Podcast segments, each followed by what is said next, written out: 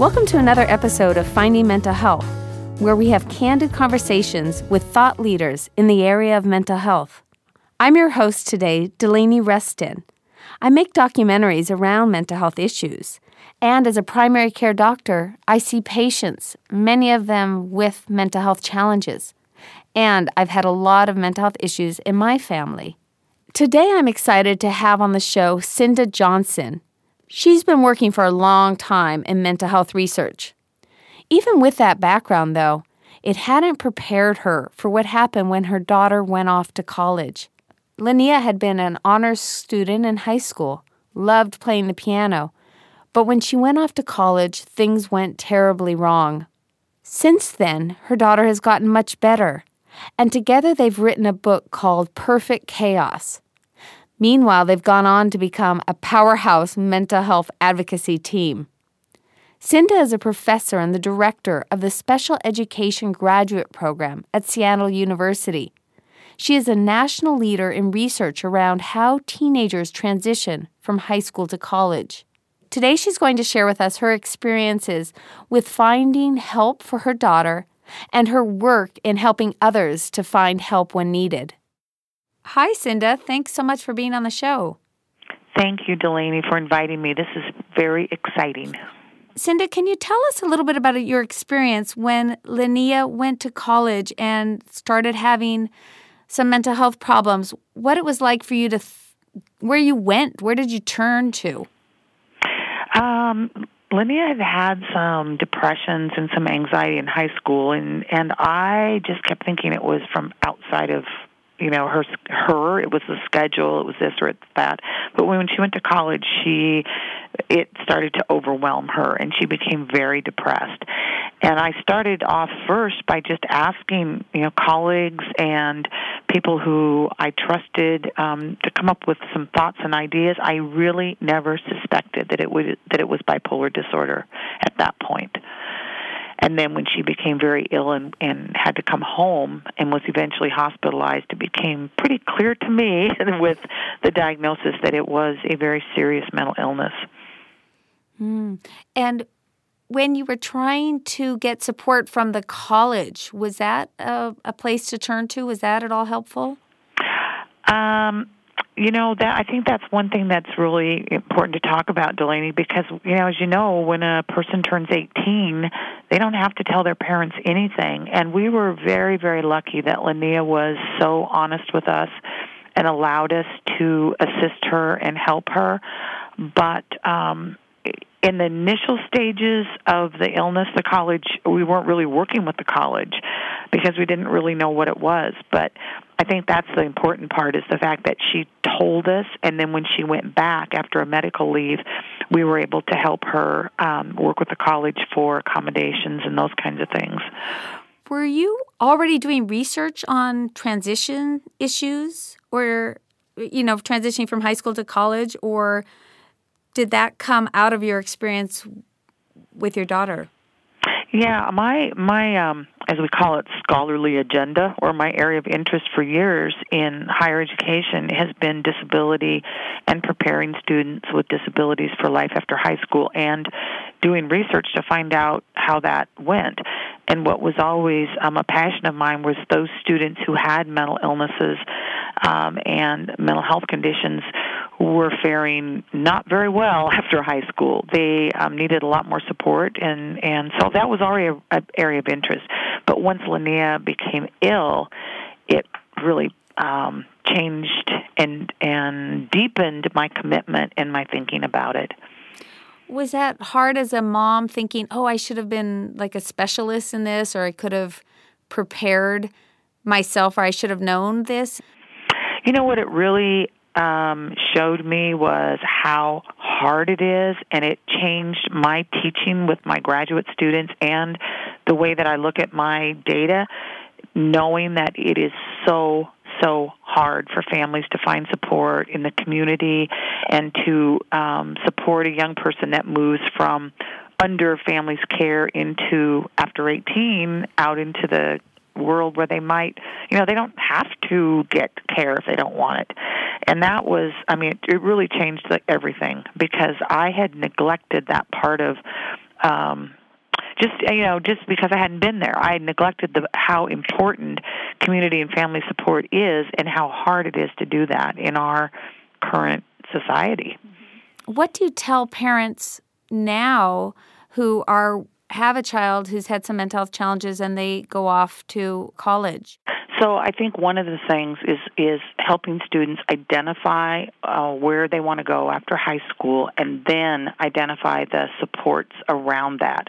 So if they're going to college, meeting with the disability student supports early, uh, perhaps Division of Vocational Rehabilitation might be some an agency they'd want to talk with. Um, if they're moving to another town, get set up with a therapist or a doctor in another town and get their parents as part of that conversation so that they can share information. And like with Linea, it wasn't that her psychologist was going to tell me everything she told her in therapy, but when Linea was hospitalized the second time while in Chicago, that um, I could call that psychologist and she helped me find you know get connected to the hospital where she was and uh, so you know we could talk to each other so having everything put in place for that year after high school I think is very important. And so when teenagers go off to college, are they um, sent home with, or can all parents and students talk about, let's fill out this form that if anything happens, you actually want me to hear about it? No. Um, oh. That, that, I think there's more of that now. There's mm-hmm. more discussion, but you know, I work with student development here at Seattle University, and you know, they have parents. They've I've heard this many times. They have a parent tell like a, a an RA, a resident, a resident assistant in the dorm. I just want you to know that my daughter's been diagnosed with bipolar, but she doesn't want you to know. Well, mm-hmm. you know, mm-hmm. there's laws to protect that. You know, you're not supposed to know that. So, in the best of all worlds, that parent and that young uh, um, son or or daughter would sit down with the college and and all have a discussion and share that information, knowing that it's confidential and it won't be shared, but knowing that you know people are there to support that that young person. The parent can give that information, but the the um, resident assistant can't do anything with it um, because they're they're not supposed to know that. I mean, they can't tell anyone, including the young person. They can't go to her and say, "Oh, your mom told me you have bipolar. Um, are you taking your meds? How can we help?" You know, um, self-disclosure to the people who need to know is really important in those transition years. And families and parents can help students do that and be their own advocate. And I wonder what your thoughts are about that we're uncomfortable at talking about certain mental health conditions with our with our kids. I, I think it's the stigma uh, around that, and to me, um, one of the things that has really changed my thinking, and I've always believed that that depression and anxiety and eating disorders is are illnesses. But i've really changed my thinking that this is not just a disorder. These are diseases and they're diseases that can be treated and they're diseases that people can live well with, but they have to be um, diagnosed and treated. And and we treat it like it's a character flaw. You know, like if you have an eating disorder, that somehow that will trigger it, or it's something you can prevent. But if we came about it from this is a brain it's a brain based, it's a full body kind of illness that we have to be on our guard for, just like with um, shin splints. If you're a runner, you know we should know the the symptoms, and it is hard to talk about it though clear back in middle school and high school and even elementary school to have a language around mental illness that you know kids and families talk about what is depression and what is anxiety and what is an eating disorder just like they do what is a you know pneumonia versus a sore throat versus um, strep throat. So that when your your child goes off to college or leaves home that they they know some symptoms. And like just like they'd call home if they ran 102 temperature for a week they're going to call home if they're feeling depressed and then also talk about that turning 18 i just had a conversation with a family the other day about that and i said you know the parents had never allowed each other to i mean given legal permission for the other um, their partner to make any decisions around their health care. And they thought it was an ideal time for the whole family to come together and talk about that. And it's not just doesn't have to just be if you become mentally ill, but have that in place. So when your 19 year old is all of a sudden um, brought down by depression in college, you're able to talk to the counselor, you're able to talk to a doctor, and your your uh, son or daughter is able to explain to you as well as they can what's going on with them. And talking about it with our with our kids also gives them some language when they've got friends because that's how actually a lot of this started with Linea was a friend of hers that that was cutting. And you know Linea felt comfortable enough to come to me and talk about it but that didn't necessarily have to be the case. When your daughter came to you and told you about this what did you do? That was a really a tough one but i helped her think about what she wanted to do because she was Think she was 17 at the time or 16 and you know I said so here's some things that we could do. You could talk to your teacher that you trust. You could talk to a school counselor. You could talk to this girl and and tell her that you're going you know ask her who she wants to talk to and go with her. You could talk to her mother. I could talk to her mother. So we brainstormed a bunch of different ideas and whatever linea wanted to do amongst those ideas i would support her and she chose to talk to a counselor at school which if you if you've read the book you know that didn't go well but which i learned from was then but then to also talk about what if it doesn't go well, then what? And you know, her and that friend are now super close and they talk about it and it's all great.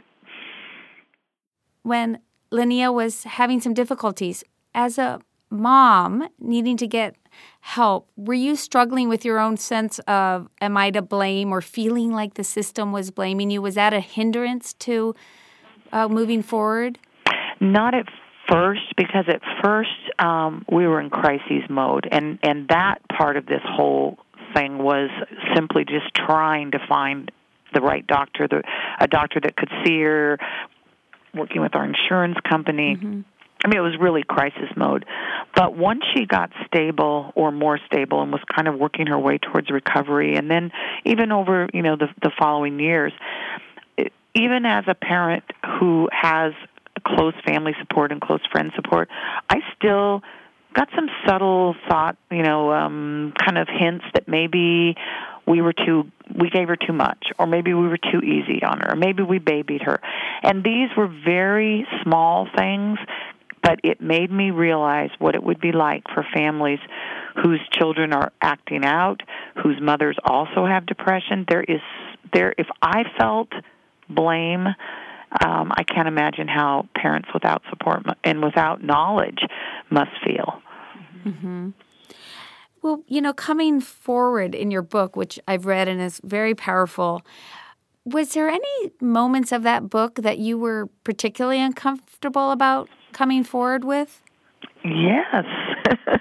the night that I sat over my keyboard and and kept getting emails from my editor saying dig deeper, dig deeper, dig deeper because of my brother's death by suicide. It started off a, a sentence or two saying, "Oh, and by the way," and it ended up really digging into that um, most stigmatizing topic in the room around mental illness, which is suicide, death by suicide. It's everywhere. It's in the every single family that deals with mental illness. It's either in the back of their minds or it's they've experienced it, and it's very, very stigmatizing and very much guilt and blame. And it was only by reading Linea's words that I finally was really able to grapple with that. But I was afraid to put it out there. And, and what was the transition moment to become advocates? It was before the book, and I'm wondering if if it was just a slow progression, or um, or was there one time you guys gave a talk and you said, "Wow, you know, we want to speak out." broadly? You know, it really started in the in the emergency room at Harborview, the psychiatric emergency room in Harborview, when Linea was. Um, we were still there for over ten hours, but there were men on stretchers and gurneys that there were no beds and they were crying and Linea was the one that's like we have to do something. And then when we started to share her writing and our word her words and our agent said to us do whatever you want to do whether the book is ever published or not. And that was really what we wanted. You know, we it wasn't about whether the book was published. It was about first of all just having people see that eh, to normalize this, that this happens to one in four families, and that yes, this is what it can look like, and then eventually to give hope for recovery. And let's say um, a little bit about your daughter's recovery. How is she doing now? She is. She has a chronic illness that she um, manages and works on staying healthy all the time. I'm just t- constantly um, Im- just amazed at her courage and bravery to stay well and and to take you know take care of herself. But she's in graduate school, which of course ramped up the anxiety and the exhaustion, but she's um, working towards a degree in healthcare leadership, and um, she's working. She lives, of course, lives independently and has. Um, she's you know she's doing really really well she's living really well but she take, has to take good care of herself as we all should right exactly exactly and what has your research shown in terms of transition what what uh, you know interesting findings have you come across um, in washington state for the last 10 years for students who actually have been diagnosed and identified as having mental health conditions, over 50% of them drop out of high school every year. Mm. As opposed to, what's the rate if you don't? Uh, 80%. That you will graduate. Yes. So a 30% difference. Yeah. Yeah. Mm-hmm. And their um, their life after high school, the majority there's a lot the majority do not work, do not go to school, and many attempt a job and attempt to go to school mm-hmm. but can't sustain it. But the ones who are going to school and are holding employment, they have treatment that's, you know, they've learned how to advocate for themselves. They're able to talk about their illness and the kind of assistance they need when they need it. Um, they're not hiding it. They're taking care of themselves. But, you know, that had to happen early. And, and what does that look like in high school? What can teenagers and families do in high school? For students who who have identified and it, and are identified with a disability and have a um, receive special ed services with an IEP, those students have a formal transition plan. And I know that there's stigma around special ed, but you don't, you know, you could be a student who has depression that actually is needs support to get through high school and you can have an individual plan by law to help you identify the supports you need after high school that can help you get set up with the disability student services in the college um, but you have to self identify to get all of that Mm-hmm. and a lot of students don't feel comfortable. So I I would love to see every high school have more of a of a mental health awareness activity so that students know about this specifically about getting help, let's say they're just a 10th grader and they're feeling kind of blue, do they tend to just go to the regular counselor? They, they do tend to do that. Okay. Um, but again, if there's a lot of stigma around that, they probably won't. So if everybody knows where to go and what to do and what the symptoms are, and it's okay to do that, I think we'll, they'll have more of an opportunity to get the help they need. Mm-hmm. And otherwise, I know that therapists and counselors in the community who work with teenagers are actually not that common. Um, do you find that that's a, a, barrier to for families looking for help when students are in high school ages? Yes, yes. Mm-hmm. And if you do find one, oftentimes it's a long wait in order to get an appointment, or they're not taking new patients. I I get emails and phone calls from people all the time looking for um, treatment. And I guess if I were completely new to this whole thing and didn't know where to go or what to do, mm-hmm. I would start with my general practitioner, but also perhaps work with um, make phone calls to children's, to the, the university hospital, and and get through and, and say where do I go, what do I do, give me some resources, as well as with NAMI, the National Alliance on Mental Illness. And NAMI has over a thousand affiliates nationwide. You know, I was giving a talk once and I asked people to raise their hand if they had heard of the campaign, It Will Get Better. And so many of the students raised their hands for that. And when I said, had they heard of NAMI or Bring Change to Mind, some of these other mental health ones, very few hands went up. Well, and on our website, um, on, it's lineacinda.com, we have um, listed youth resources, and NAMI, of course, is one of those. Um, Depression Bipolar Support Alliance, um, Linea, some of Linea's favorite websites uh, that are are specific to young adults and adolescents are on that. The Balanced Mind is a great place, um, and they're all they're all listed there specifically to that age group. Hmm. Do you see yourself continuing this for the the long haul? You've been doing it how many years now? And yes, I do.